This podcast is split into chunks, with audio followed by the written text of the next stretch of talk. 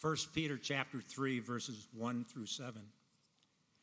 Likewise, wives be subject to your own husbands, so that even if some do not obey the word, they may be won without a word by the conduct of their wives. When they see your respectful and pure conduct, do not let your adorning be external, the braiding of hair and the putting on of gold jewelry or the clothing you wear, but let your adorning be the hidden person of the heart with the imperishable beauty of a gentle and quiet spirit, which in God's sight is very precious. For this is how the holy women who hoped in God used to adorn themselves by submitting to their own husbands as Sarah obeyed Abraham, calling him Lord. And you are her children if you do good and do not fear anything that is frightening. Likewise, husbands, live with your wives in an understanding way, showing honor to the woman as the weaker vessel, since they are heirs with you of the grace of life, so that your prayers may not be hindered. This is the word of the Lord. Thanks be to God. You may be seated. So, this is the next to the last sermon in the uh, marriage uh, family series, rather, and excited to uh, uh, talk to you a bit and to be intensely practical today. Two weeks from today, Lord willing, we'll begin a new series, a summer book series through uh, Paul's letter to the Colossians. And so we're excited to uh, jump for the summer and give you some study tools and things to help you uh, walk through that. When you preach a sermon that is drawn out of a letter like First Peter, it is critical that you establish the context of, of the, the space in here that is about marriage. Here we find seven verses about marriage, uh, but there is an entire letter. And so the question is what is Peter talking about in his entire letter? Peter writes this letter to suffering Christians who are scattered throughout Asia Minor. Uh, and the key reality is that they're hurting. Uh, they're suffering for a variety of reasons, but suffering is the theme, and how to respond to it, how to live in light of it. And so let's look at his answer because unless we understand this, we will not understand the space in which he addresses marriage. His answer is uh, of how to live and how to be focused when life isn't good is to live both in the here and with a thought and a look to the hereafter. And that's what he uh, uh, puts forward throughout the entire letter. He focuses on what Jesus has done for them already and what this means then for the future.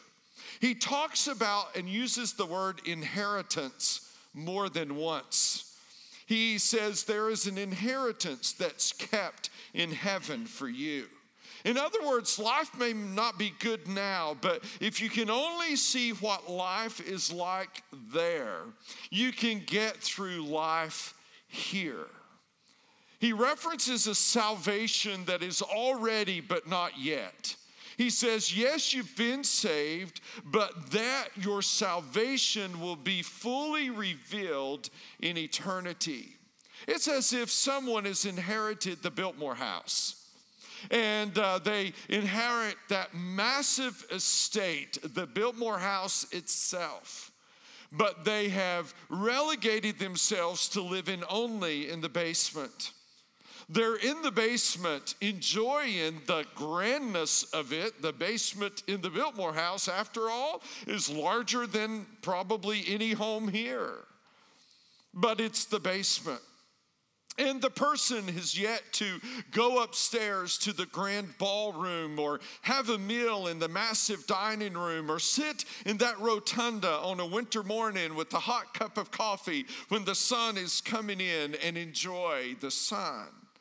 Uh, the person who's inherited the Biltmore has yet to walk along its many trails and view the foliage in all of its seasons, but rather that person is living in the basement of the grand Biltmore.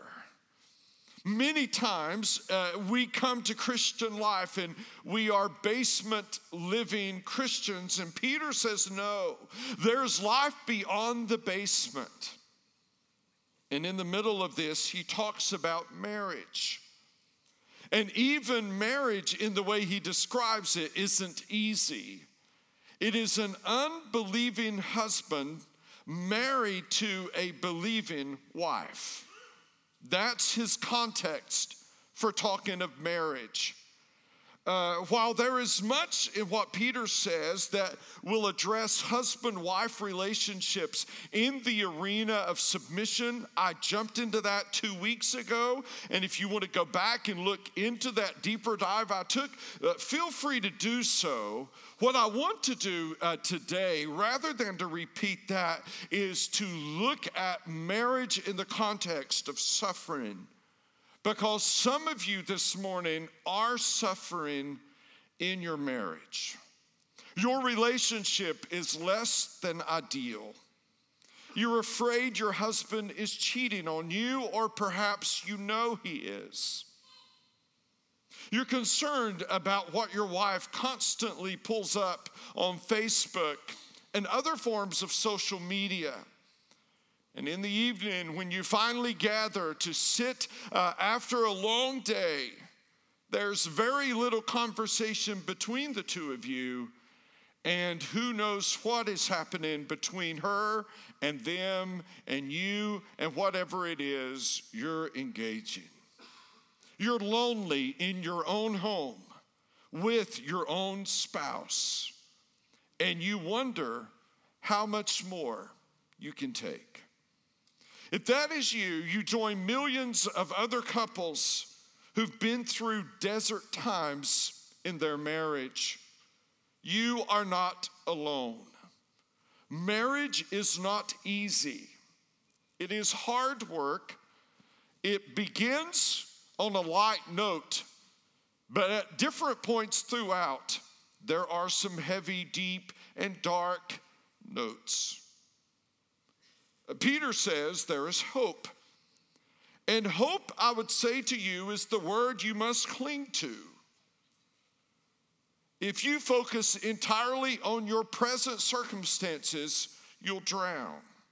But if you somehow can look across the cold English channel of your marriage and see on the other side a delicious evening meal and some hot tea and some great company, then you can get through this time and swim this channel, and we'll do it with you.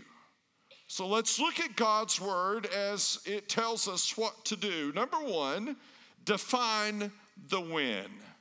Define the when. Likewise, likewise, wives, be subject to your own husbands, so that even if some do not obey the word. Some husbands do not obey the word. They may be won without a word by the conduct of their wives when they see your respectful and pure conduct. Now, what is countercultural is that women had come to faith in that day apart from their husbands. This was not at all accepted in the Greek or Roman world. As a matter of fact, Plutarch, who was a, Greek philosopher who lived during Paul's uh, during Jesus' time, wrote that women were only allowed to worship the gods of their husbands. So, for a woman to be able to profess faith in Jesus Christ apart from her husband was countercultural. Not only was that countercultural, it was countercultural how Jesus treated women the position to which he raised them. Don't miss the play on words. So that even if some, if some husbands do not obey the word, they may be won without a word. That's a play on words. They don't obey the word, the word of the gospel, but somehow they're won to Christ with no words being spoken by their believing spouse. So, what is the win? The win is the husband's salvation. That's what is clearly defined as the win here. It is the salvation of the husband. But you may sit in here and say, Jerry, I and my wife or my husband, we're both believers. What is the win for us? The win is one another's holiness. When you come to marriage as husband and wife, you don't do so on a heavenly level only because you are goo goo and gaga for one another. That's not it. Now, that's wonderful. And when I do premarital counseling, the first session uh, that encompasses two chapters of the book we cover deals with why do you want to marry this person? And they've listed it all out, and I'll throw them a little curveball. And I'll say, all right, look at one another. And rather than saying he is or she is, say you are and you are. And inevitably, there are tears. And, and it feels very hallmarkish in my office and this couple just can't imagine life without one another. And they're just so in love at that point, and life is wonderful. It needs that at the beginning, amen? If there's not a spark, there ain't no fire. And if there's not a spark and there ain't no fire, then it's going to burn out pretty quickly. So I'm assessing is there a spark? And has it built a fire? And is there enough love to keep the, uh, the, the, the flames going? That's necessary but it's not everything. Uh, the win eventually is, uh, and even then, is one another's holiness. I will say to a couple, God has brought the two of you together because together, what you can do and who you can be is not what it would be if you were apart. There is something you can do together and someone you can be together that if you, the two of you, never became one, that would not emerge. God is up to something grand and it's heavenly and it's holy and it's great. And so the win is one another's holiness. So he says, when they see your respectful and pure conduct, respectful toward whom? Your husband? No, that's implied. Toward God. In other words, when an unbelieving husband married to a believing wife watches that believing wife respect and revere God above all, he can't take his eyes off that. It works both ways. When an unbelieving wife watches an unbelieving or watches a believing husband, fear and respect God, it's hard for her to get her eyes off that. Can I say something to you this morning? You will never lead anybody to Jesus by becoming like them. You can't. I know we're in a culture that, it, that tries to theologize everything and make everything acceptable.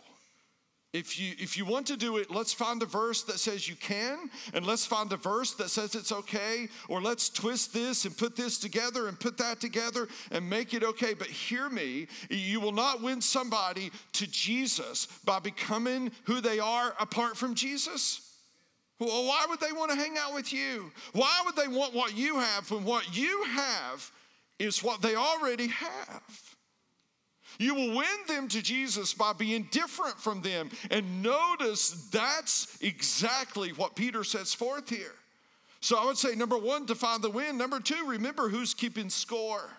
Remember who's keeping score. Do not let your adorning be external. The braiding of hair, the putting on of gold jewelry, or the clothing you wear. But let your adorning be the hidden person of the heart with the imperishable beauty of a gentle and quiet spirit, which in God's sight is very precious. Now, in Peter's day, women were defined as to their social status by what they wore. And so, if you wanted to know about a, a, man's social status, it was what he did or what he owned. If you wanted to know about a woman's social status, it was what she wore. It was how much jewelry she had on, what kind of clothes, and how ornate were they. Uh, uh, was she able? Uh, you know, last time I checked, you can't braid your own hair. So, was she able to pay somebody to braid her hair? Was she able to do all of those things? And when a woman walked out into public, that's how she was known.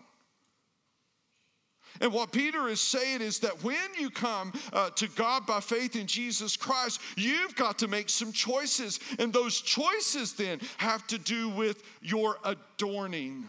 It's that word adorning that's incredibly important here because it's a word that literally, I'll say it in the Greek, which I seldom do cosmos, world. It's where we get our word world. You could almost, it would be fudging the Greek rules a bit, but you could almost take this and say, don't let your world be. Don't let your world be external appearances. Don't let your world be your physical appearance. Well, certainly when first when Peter wrote this letter, uh, Facebook did not exist. Twitter wasn't a thing. Instagram wasn't around.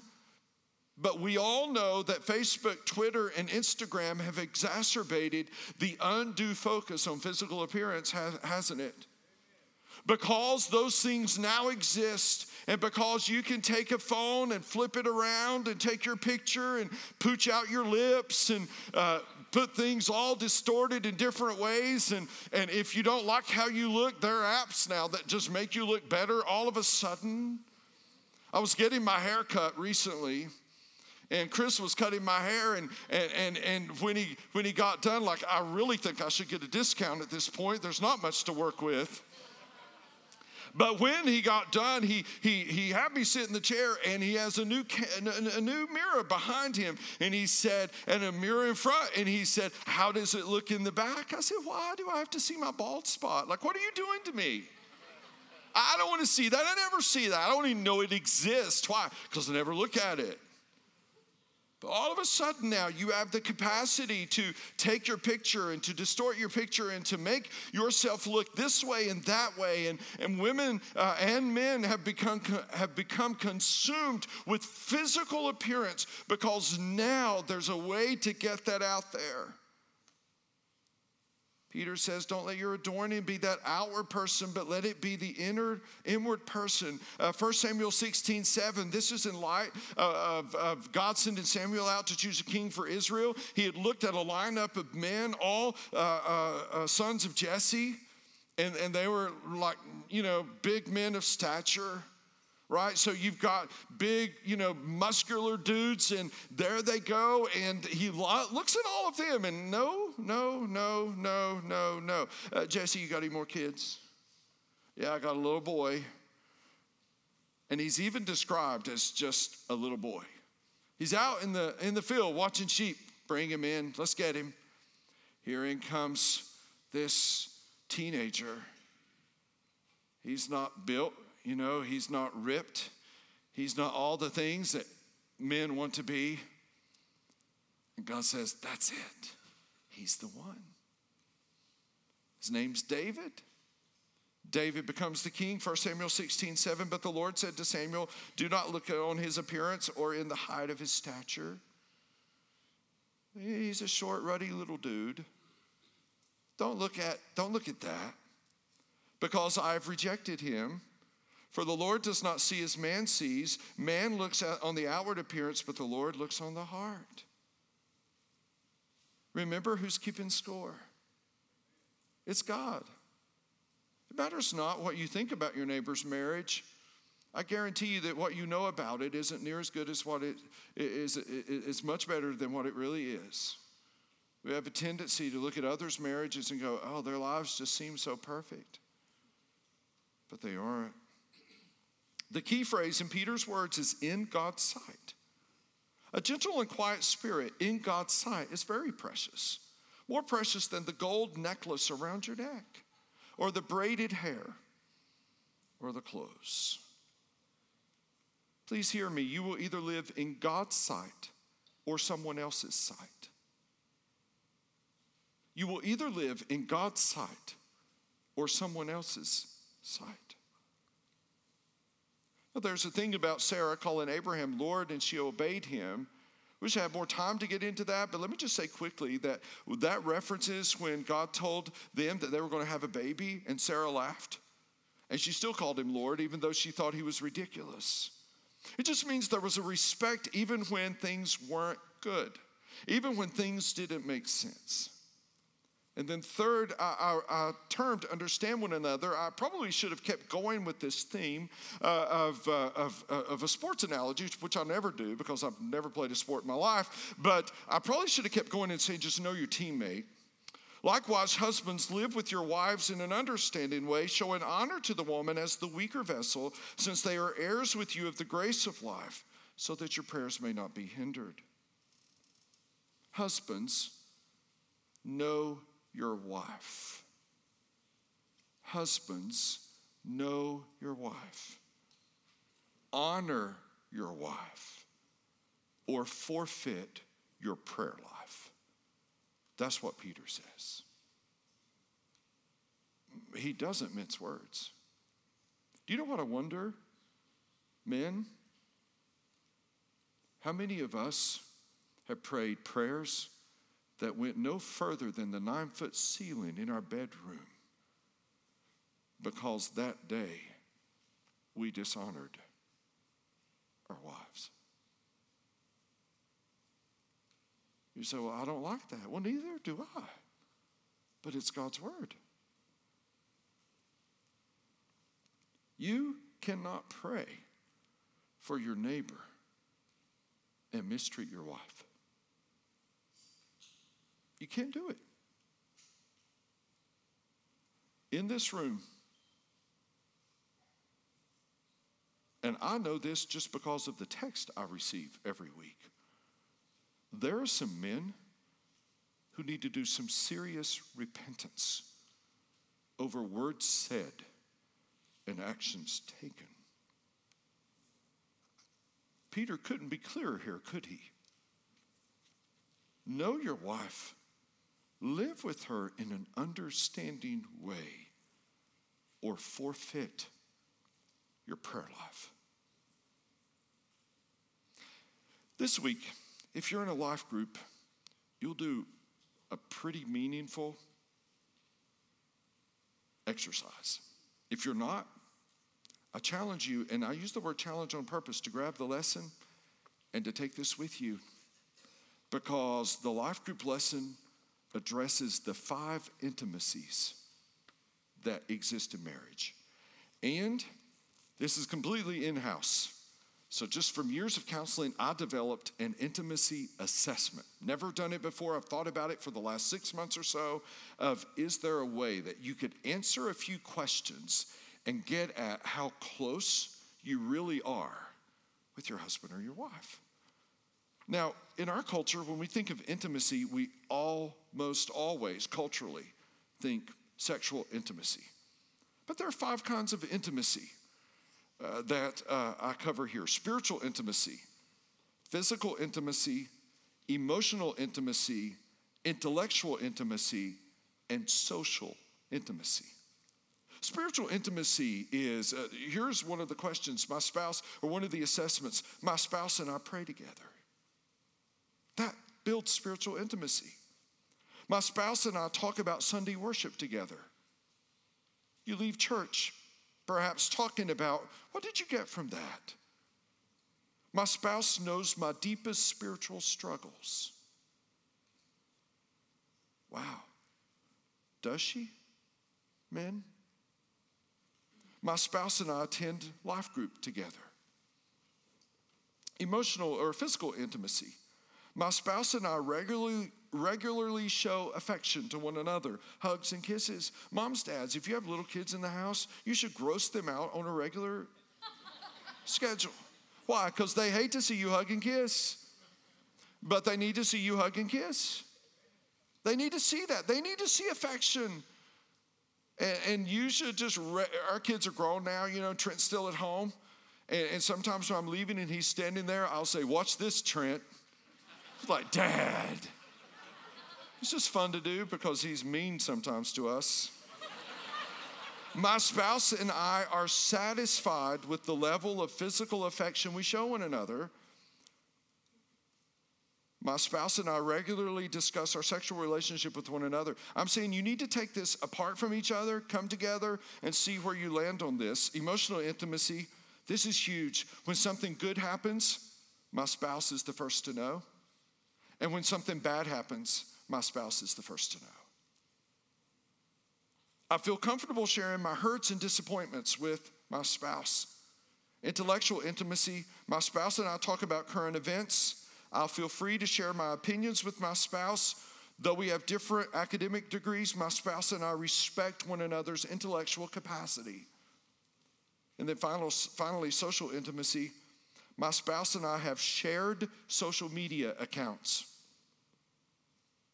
Meaning, when you get married, just like your checking account and your savings, they need to become one. You don't need somebody wondering, is there a husband or wife in your life?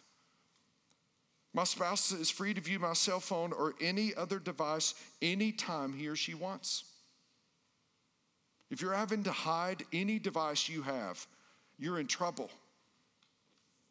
My spouse and I have very good mutual friends, meaning you need other godly couples in your life as husband wife. My spouse and I are connected with other Christians in a strong friendship. You need other godly people as godly people in your life. So what I want you to do is to is to take this and these are at all the exits and if we run out we'll get more for the next service but you need to grab this do this as a husband wife and see where are you What's going on and where are you in your marriage? Know one another. I, I can't uh, finish this sermon without hitting on verses 8 and 9. Finally, all of you. So, Peter has written to a number of people in a number of relationships who are suffering. He's written to people who are suffering from government because of their uh, own uh, position in, in, and their faith, and the government is coming down on them. He's written to uh, servants who are suffering from their masters because servants have come to Jesus and their masters have not, and they're dealing with that. And now, and he's written to husbands and wives, and now he says, finally, all of you, all of you, and so you could take this apply it to all of us, but you can also take it and apply it to your marriage. Verses 8 and 9 have unity of mind, sympathy, brotherly love, a tender heart, and a humble mind. Is there anybody else missing this in our world today? Is anybody else missing unity of mind? Sympathy, brotherly love, a tender heart, and a humble mind. Look at verse 9. Do not repay evil for evil or reviling for reviling. Wow, you apply that to marriage and you say, We will not go at one another, we will not seek revenge. But on the contrary, bless. For to this you were called, that you may obtain a blessing. Do you know what would make your marriage stand out more than any other? Is if when you went through your tough time, you said, We'll bless one another, not bless one another out. If when you experience difficulty, with a fellow employee, if rather than blessing him or her out, you chose to bless him or her, people are going to know there's something different about that person. I'm afraid that has gone largely missing.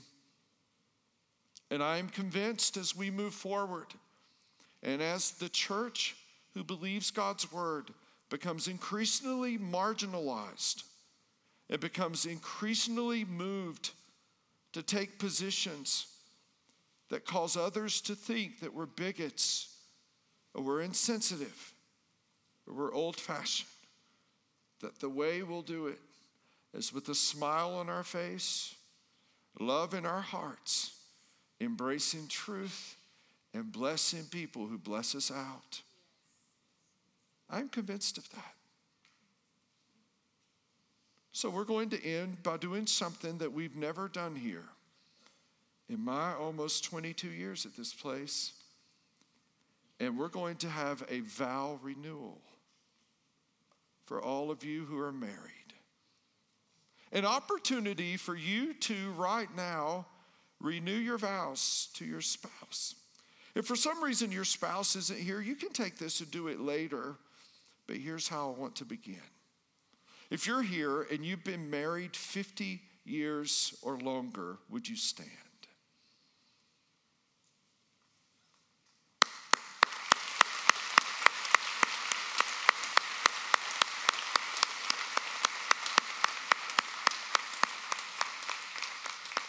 Stay standing. If you're here and you've been married 40 years or longer, would you stand?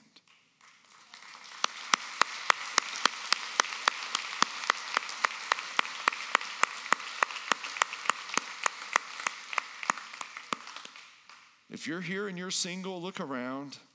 The news may tell you all kinds of things, but I just want you to watch. If you're here and you've been married 30 years or longer, would you stand?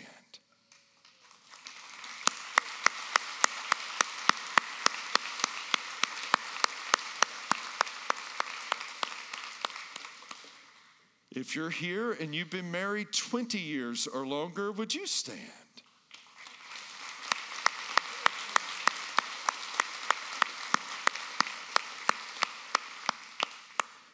Ten years or longer, would you stand?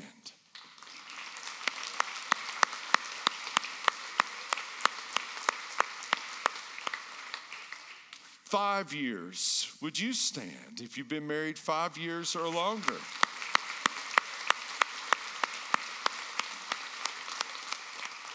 All right, let's go one year or longer. Would you stand? Yes. All of you may be seated. If you're here and you've been married one year or less, would you stand?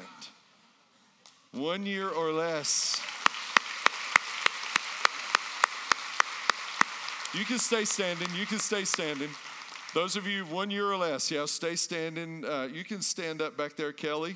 Uh, yes. Yeah, sit down. I'll call your name out. All right. Now everybody's looking at you. So, isn't this awesome? I love how marriages, people are still getting married. I love that. So, here's what I want you to do everybody who's here with your spouse uh, or here and your spouse is serving some of them are serving in other ministries some couldn't be here today uh, we're going to stand and renew vows so stand beside your spouse take uh, their hand right now and uh, look them in the eye and yes Yes, and some of you are going to find your spouses who are serving other spaces. I see what you're doing. And so uh, here's what we're going to do. The first thing is a blank, and it's how many years you've been married. You're going to say it loud. So one, two, three. Some of you just got in trouble because you didn't know. All right. All right, so listen to this. Listen to this. And when we get done, you will just look at your wife, look at your husband, and say, I do. All right, let me read.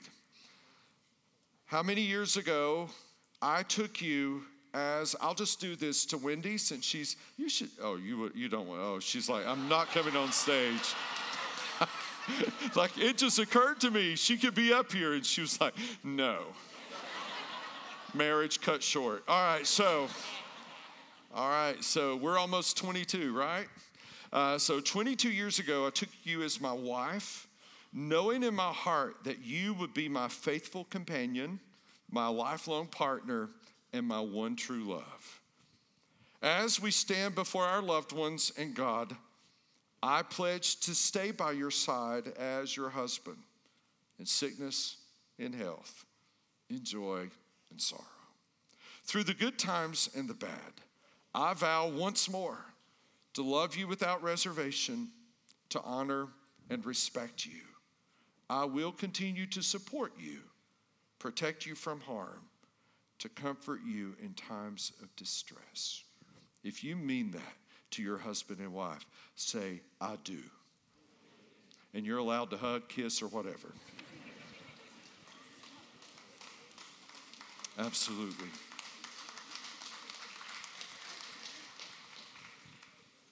I look down front and I see Vicki Martin crying. But I see a man beside her whose health is quite different than the day you married. And I've watched you walk by him, Vicky. When Freddie, you lost the ability to see, and uh, as you once did, you inspire us, you encourage. You need to know that. Lord, marriage is a gift.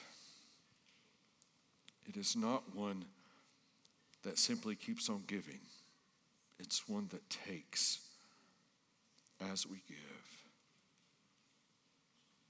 I pray for two groups of people, singles in this church who want what they just observed. May they wait and trust. I pray, Father, for singles in this church who've lost this. May they be comforted today. I pray for widows in this church and widowers whose hearts skipped a beat and then fell because they couldn't participate. May they be comforted. I pray for unbelievers absent to be saved. And I so admire believers present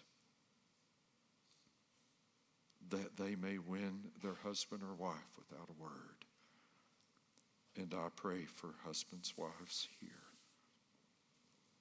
that your grace would abound to them.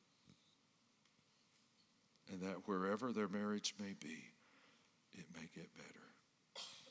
In Jesus' name. And all God's people say, Amen.